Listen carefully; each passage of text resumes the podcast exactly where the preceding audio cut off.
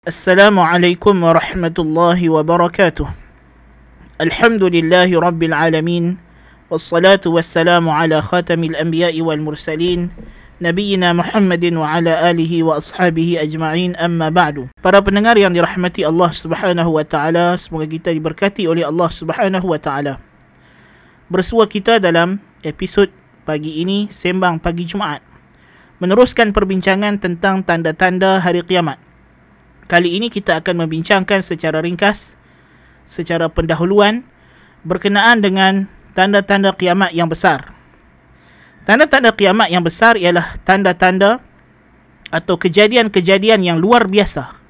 Ah, so di sini dia berbeza dengan tanda kiamat yang kecil. Tanda kiamat yang kecil kita dah sebut pada kelas yang lepas ataupun pada episod yang lepas. Ianya melibatkan perkara-perkara yang masih lagi dalam kebiasaan. Masih lagi mengikut sistem aturan alam. Walaupun ia perkara yang kita kata berlaku eh, secara banyak yang menunjukkan bahawa alam ini telah pun berubah daripada zaman sebelumnya kepada satu masa yang lain ataupun peristiwa-peristiwa yang berlawanan dengan syariat atau peristiwa yang sebelumnya mungkin jarang berlaku tetapi sudah menjadi kebiasaan tetapi ia bukan benda yang bertentangan dengan sistem kejadian alam ini.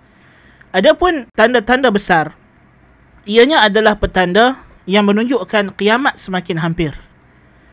Maksudnya waktu kiamat itu sudah semakin dekat. So kalau kita sebut tanda kecil, ia berlaku mungkin pada zaman yang lebih awal, pada masa yang lebih awal jaraknya dengan berlakunya kiamat jauh. Adapun tanda besar, maka ia adalah petanda yang menunjukkan kiamat itu semakin dekat dan ia adalah perkara yang di luar daripada kebiasaan dengan makna kata ia sesuatu yang tidak masuk dengan sistem kejadian alam. Jadi sebab itulah di sini kita dapat detect ya kepincangan penyelewengan golongan yang suka melakukan ramalan-ramalan tentang tanda-tanda kiamat yang besar ini ialah mereka suka mengaitkan kejadian kiamat yang besar dengan kejadian yang berlaku pada masa kita atau ia perkara yang dalam kebiasaan ataupun masih lagi dalam sistem alam yang ada sekarang ini yang tidak mengubah sistem kejadian atau perjalanan alam Sebagai misal, saya bagi contoh ya tuan-tuan dan puan-puan pada pendengar dirahmati Allah. Kalau ada orang kata Dajjal itu datang naik kapal terbang. Kita kata ini adalah mengarut. Sebab apa? Dajjal ialah tanda kiamat besar. Jadi dia datang sebagai satu benda yang di luar daripada kebiasaan, di luar daripada sistem yang ada dalam kejadian alam ini. So, kapal terbang, kapal terbang benda yang biasa. Benda yang masih lagi dalam sistem apa yang kita sebut sebagai sistem kejadian alam yang biasa. Diketahui cara kapal terbang itu. Masalahnya di antara contoh kekarutan, takwilan yang dibuat oleh golongan yang suka meramal-ramal perkara yang begini tidak mengikut lunas-lunas wahyu. Masalah dia kata maksud Dajjal itu boleh menurunkan hujan ialah seperti yang kita ada sekarang ini. Ha, apa nama?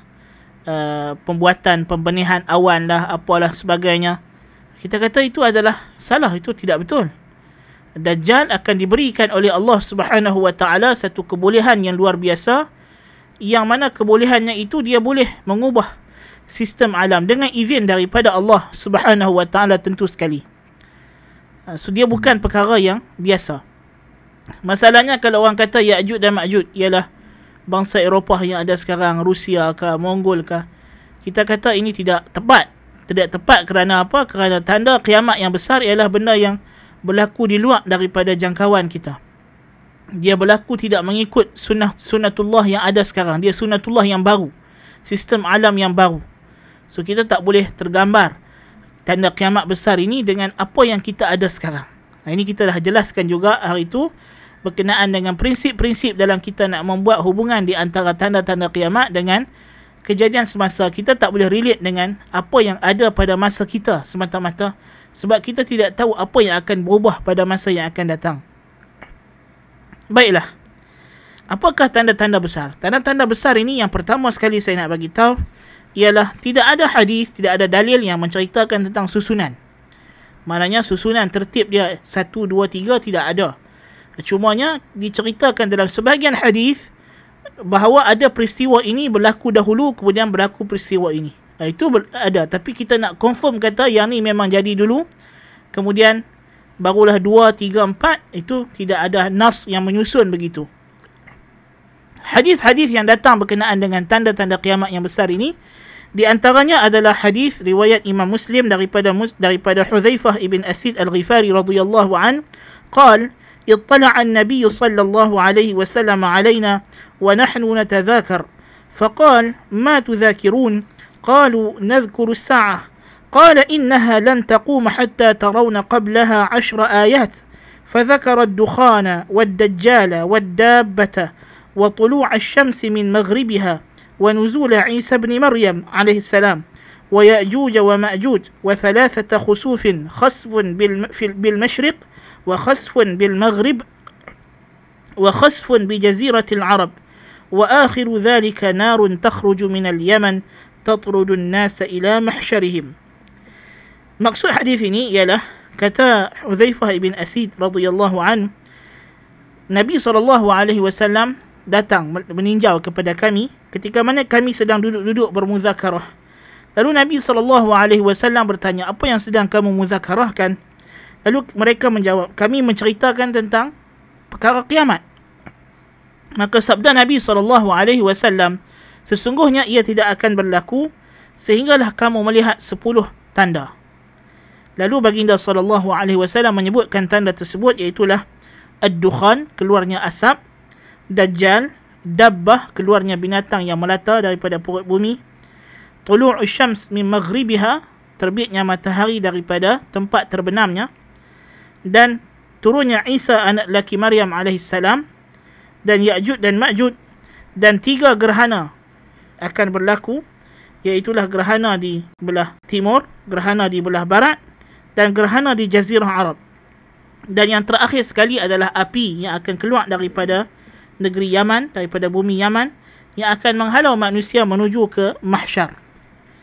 Demikian juga hadis ini diriwayatkan oleh Imam Muslim dengan lafaz Inna sa'ata la takunu hatta takuna ashru ayat خسف بالمشرق وخسف بالمغرب وخسف بجزيرة العرب والدخان والدجال ودابة الأرض ويأجوج ومأجوج وطلوع الشمس من مغربها ونار تخرج من قعرة عدن ترحل الناس. وفي, وفي الرواية والعاشرة نزول عيسى بن مريم.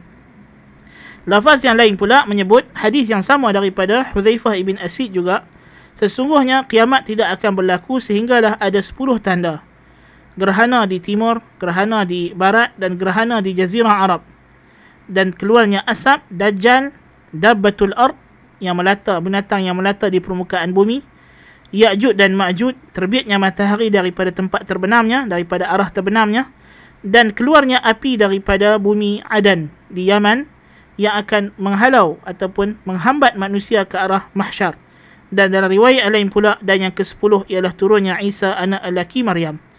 Jadi tengok hadis ini daripada sahabat yang sama hadis yang menceritakan perkara yang sama dia tidak memberikan kepada kita satu turutan. Maknanya contoh gerhana dulu ke keluar asap dulu ke dan apa nama waw yang digunakan waw ataf. Waw ataf tidak menunjukkan tertib waw ataf tidak menunjukkan tertib. So kita nak kata adakah tanda besar ni gerhana dulu? Lepas tu keluarnya asap. Wallahu alam. Tidak ada pemberitahuan begitu antara gerhana dengan asap masalahnya mana yang berlaku dulu.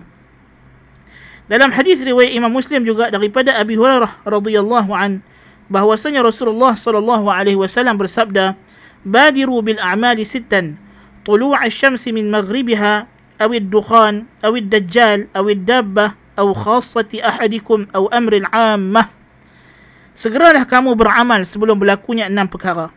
Terbitnya matahari daripada arah terbenamnya, keluarnya asap atau dajjal atau ad-dabbah ataupun setiap orang menguruskan urusan diri masing-masing yang ini waktu tersebut tidak ada lagi manfaat untuk nasihat menasihati ataupun urusan ammah ha, keadaan masyarakat yang telah kucar kacir dan hadis ini juga diriwayatkan dengan lafaz yang lain. Badiru bil a'mali sittan ad-dajjal wa ad-dukhan wa dabbat al-ard wa tulu' asy-syamsi min maghribiha wa amra al-'ammati wa khuwasat am ahadikum. Dahulukanlah amalan segeralah beramal sebelum enam perkara. Nabi sebut enam perkara dengan susunan yang lain pula. Dajjal dukhan keluarnya dabbatul ard tulu' asy-syamsi maghribiha terbitnya matahari dari arah terbenamnya dan keadaan orang awam dan keadaan diri kamu sendiri. Yakni tidak dapat diselamatkan lagi. Setiap orang ketika itu orang mukmin akan mukmin orang kafir akan terus kafir. Ini bila terbitnya matahari daripada barat tidak ada lagi taubat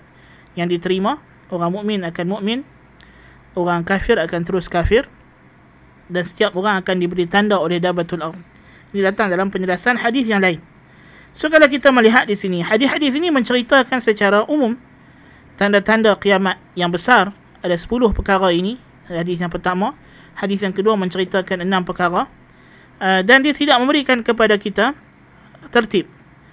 Adapun hadis yang menyebutkan tentang awal tanda, masalahnya datang dalam sebahagian riwayat yang lain, dalam hadis yang lain, hadis Muslim daripada Abdullah bin Umar.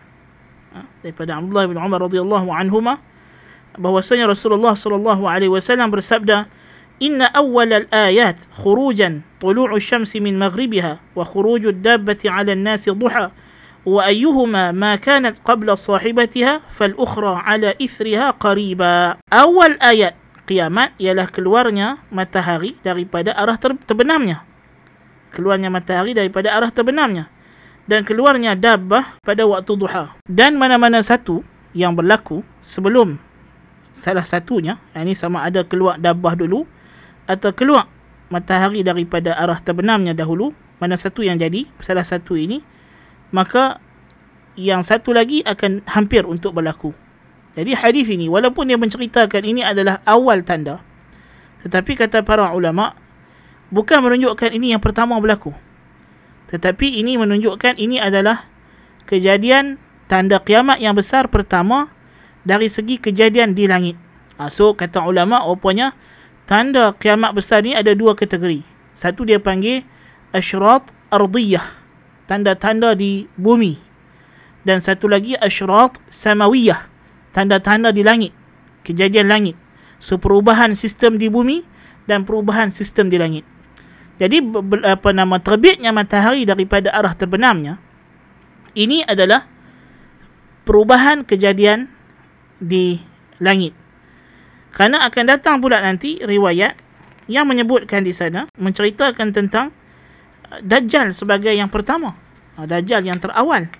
Dan kalau kita melihat di antara apa nama di, uh, turutan uh, apa nama daripada Al-Mahdi bila keluarnya Al-Mahdi maka berlakunya peperangan di antara umat Islam dengan orang Kristian uh, kemudian keluarnya Dajjal so keluarnya Dajjal menunjukkan bahawa ia berlaku lebih awal daripada terbitnya matahari daripada arah terbenam kemudian akan turunnya Nabi Isa alaihi salam membunuh Dajjal Kemudian diceritakan dalam hadis yang lain pula bahawa setelah Nabi Isa AS membunuh Dajjal, Nabi Isa AS akan menunaikan fardu haji. Ah, kemudian Allah Ta'ala akan keluarkan Ya'jud dan Ma'jud. Kemudian Ya'jud dan Ma'jud dimatikan oleh Allah Subhanahu Wa Ta'ala. So di sini kita dapati bahawa untuk mengatakan kejadian tanda kiamat yang besar yang pertama sekali ialah terbitnya matahari daripada arah terbenamnya bukanlah satu Uh, kepastian yang kita boleh beri sebagai ianya mu'tamad. Kerana dalalah hadis petunjuk hadis tidak qat'i dalam bab ini. Tetapi ianya adalah dalalah dhanni. So makna awal di sini ialah di antara tanda-tanda awal kiamat yang berlaku di langit. Kejadian perubahan kejadian di langit. Manakala apa nama dajjal pula merupakan kejadian di bumi walaupun begitu dalam hadis yang kita baca tadi menunjukkan bahawa kejadian pertama di bumi yang pelik yang berlawanan dengan sistem kejadian alam yang ada sekarang ini ialah keluarnya ad-dabbah. Ya, ini juga benar. Kerana dabbah lebih ganjil dan lebih pelik daripada dajjal. Dajjal manusia. Kepelikan dajjal adalah pada kemampuannya untuk melakukan apa yang di luar kemampuan manusia biasa. Kemampuannya bukan teknologi, kemampuannya bukan karamah, kemampuannya bukan mukjizat. Kemampuannya adalah satu uh, khawariq lil adah yang khusus Allah bagi kepada Dajjal untuk menjadi fitnah kepada manusia. Ia juga bukan nak kata semacam sihir tapi bukan seperti sihir juga ya jadi uh, dajjal itu sendiri pada zatnya dia adalah manusia biasa adapun dabbah binatang yang keluar daripada perut bumi kemudian boleh bercakap dengan manusia maka ini adalah satu kejadian yang sangat pelik yang memang tidak pernah berlaku dalam sistem alam ini dalam kejadian alam ini. Maka sebab itulah datang dalam hadis Ibnu Umar yang kita baca tadi bahawa uh, matahari terbit daripada arah barat adalah awal tanda dan khurujud dabbah keluarnya binatang melata yang bercakap dengan manusia ini adalah tanda yang pertama juga dari segi yang berlaku di bumi. Ini kejadian yang di luar kebiasaan, yang bukan daripada kebiasaan kita, bukan daripada kebiasaan sesiapa pun yang hidup dalam alam ini untuk mengalami perkara tersebut. Maka inilah yang kita sebut sebagai tanda-tanda kiamat yang besar. Sebagian para ulama mengatakan di antaranya kata At-Tibi rahimahullahu taala tanda-tanda ataupun petunjuk-petunjuk ataupun petanda bagi kiamat ini dia ada dua sama ada petunjuk menunjukkan bahawa kiamat itu sudah hampir dekat berlaku ataupun petanda bahawa ianya sedang berlaku. Ha, sebagai ulama kata tanda-tanda kiamat ini juga dapat dibahagikan kepada tanda yang menunjukkan kiamat itu sedang hampir dah hampir dekat nak jadi dan tanda yang menunjukkan kiamat itu sudah mula berlaku. Yang ini petanda bahawa kiamat itu sedang mula berlaku. Di antara bentuk yang pertama yang menunjukkan dekat ialah Dajjal. Turunnya Isa AS, Ya'jud dan Ma'jud. Gerhana. Adapun yang jenis kedua, Maksudnya kiamat sedang dah nak berlaku dah mukaddimah duk berlakunya kiamat ialah keluarnya asap. Terbitnya matahari daripada arah barat daripada arah terbenamnya dan keluarnya adabah dan matah dan juga keluarnya api daripada bumi Adan daripada bumi Yaman yang menghalau manusia ke mahsyar. So ini adalah tanda yang bukan sekadar tanda bahkan dia adalah part of dia adalah sebahagian daripada kejadian kiamat itu sendiri. Ha, tetapi ketika itu sangka kala belum ditiupkan. Tetapi ia menunjukkan bahawa kiamat sedang is apa nama kita kata happening. Dia sedang berlaku. Ha, so tanda-tanda besar ini sama ada kita boleh bahagikan dari sudut di mana ia berlaku kita boleh bahagikan kepada ia berlaku di langit asyrat samawiyah ataupun ia berlaku di bumi asyrat ardiyah dan juga ia boleh dibahagikan kepada apa yang menunjukkan kiamat itu hampir berlaku ataupun menunjukkan kiamat itu memang sedang dan tengah berlaku. Maknanya menanti untuk ditiupkan sangkakala sahaja. Dan di antara perkara yang kita kena tahu tentang tanda-tanda kiamat yang besar ini ialah bahawa apabila berlakunya tanda-tanda besar maka ia akan berurutan. Dia akan berturut-turut. Dia tidak akan lagi ada selang-selang dengan benda yang lain. Sebagaimana dalam hadis Nabi SAW daripada Abi Hurairah radhiyallahu an bahwasanya Rasulullah sallallahu alaihi wasallam bersabda khurujul ayati ba'daha ala ithri ba'd yatataba'na kama tataba'al kharaz fi an-nizam hadis ini dikeluarkan oleh At-Tabrani dalam Mu'jam Al-Awsat kata Nabi sallallahu alaihi wasallam keluarnya tanda-tanda itu beriringan sebahagiannya dengan sebahagian yang lain dia akan berturutan seperti berturut-turutnya putusnya apa nama tali ataupun rantai. Kan bila rantai putih kan maka terkeluarlah segala mutiara-mutiara permata-permata yang ada dekat rantai itu berturutan. Ha, berturutan. Imam Ahmad bin Hanbal pula meriwayatkan mengeluarkan satu hadis daripada Abdullah bin Amr bin Al-As radhiyallahu anhuma bahwasanya Rasulullah sallallahu alaihi wasallam bersabda al-ayatu kharzatun manzumatun fi silk fa in yuqta'i silku yatba' ba'daha ba'dha. Tanda-tanda kiamat yang besar ini seperti susunan yang diikat dalam satu rantai. Apabila dipotongnya rantai itu, maka dia akan ikut mengikut. Maka dia akan keluar berturut-turut. Jadi maknanya tanda-tanda besar dia akan berturut-turut. Berbeza dengan tanda-tanda kecil. Tanda-tanda kecil itu dia berlaku dalam tempoh yang lama. Satu ke satu, satu ke satu. Ha, kan? Jadi kalau kita kata tanda kiamat yang besar ni kalau dia dah start berlaku dia tidak akan berhenti lagi. Ha, so ini di antara perkara yang membezakan di antara tanda kiamat yang besar dengan tanda kiamat yang kecil. Ya. Jadi inilah sebahagian daripada tanda-tanda kiamat yang besar. So tanda-tanda kiamat besar kita dah sebutkan tadi. Dan sebelum berlaku tanda-tanda kiamat yang besar ni, sebahagian ulama uh, meletakkan satu tanda dia panggil tanda wusta, tanda pertengahan. Tanda pertengahan ini maknanya dia peralihan daripada tanda kecil nak pergi kepada tanda besar. Iaitulah keluarnya ataupun dilantiknya, dibaatnya Khalifah Al-Mahdi. Iaitulah yang yang digelar sebagai Al-Mahdi yang namanya seperti nama Nabi Muhammad sallallahu alaihi wasallam dan nama bapaknya seperti nama bapa Nabi sallallahu alaihi wasallam daripada ahli bait daripada keturunan Nabi sallallahu alaihi wasallam daripada zuriat Al-Hasan ibn Ali radhiyallahu anhuma. Jadi uh, keluarnya Mahdi dia bukanlah tanda besar walaupun para ulama menyebutkan sebahagiannya memasukkan dia sebagai tanda besar tapi dia adalah mukaddimah tanda besar kerana Mahdi bukan sesuatu yang ganjil atau pelik. Kerana dia hanyalah satu pemerintah yang dilantik tetapi tentulah pemerintahannya itu adil, pemerintahannya itu jadi dia adalah penutup ataupun dia adalah penghujung peralihan daripada tanda besar nak pergi ke tanda kecil. Dan tidak dinafikan juga macam kita sebut, ada juga lagi sebahagian tanda-tanda kecil yang akan berlaku beriringan dengan tanda-tanda besar. Sebagai misalnya dimusnahkan Kaabah. Dimusnahkan Kaabah ini bukan tanda besar. Kenapa tidak disebut tanda besar? Kerana dia bukan perkara yang berlawanan dengan sistem alam. Kaabah, uh, runtuhnya Kaabah adalah perkara yang berlaku banyak kali dah berlaku. Tetapi kali ini Kaabah itu akan runtuh, tidak akan dibina lagi kerana tidak ada lagi orang yang mukmin yang nak pergi haji sebelum berlakunya kiamat sebagai misalnya. So ini dia tanda kecil.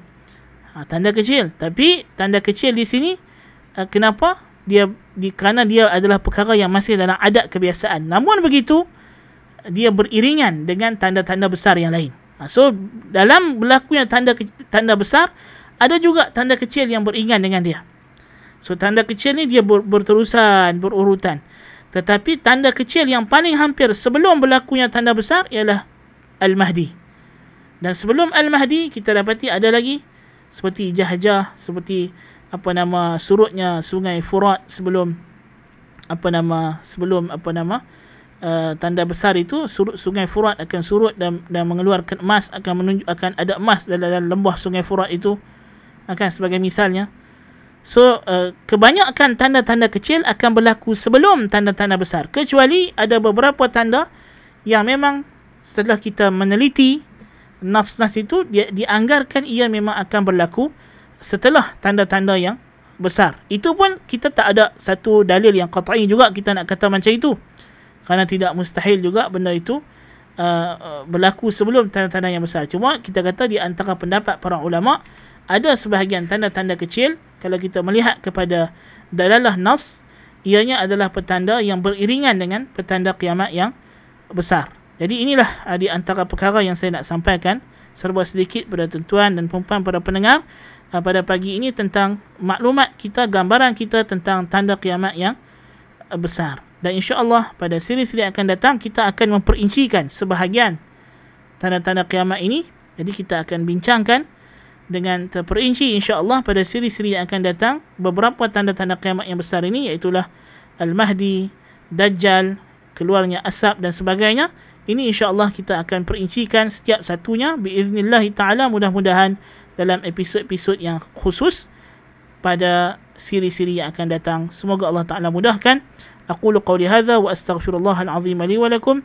Subhanakallahumma bihamdika ashhadu an la ilaha illa anta astaghfiruka wa atubu ilaik.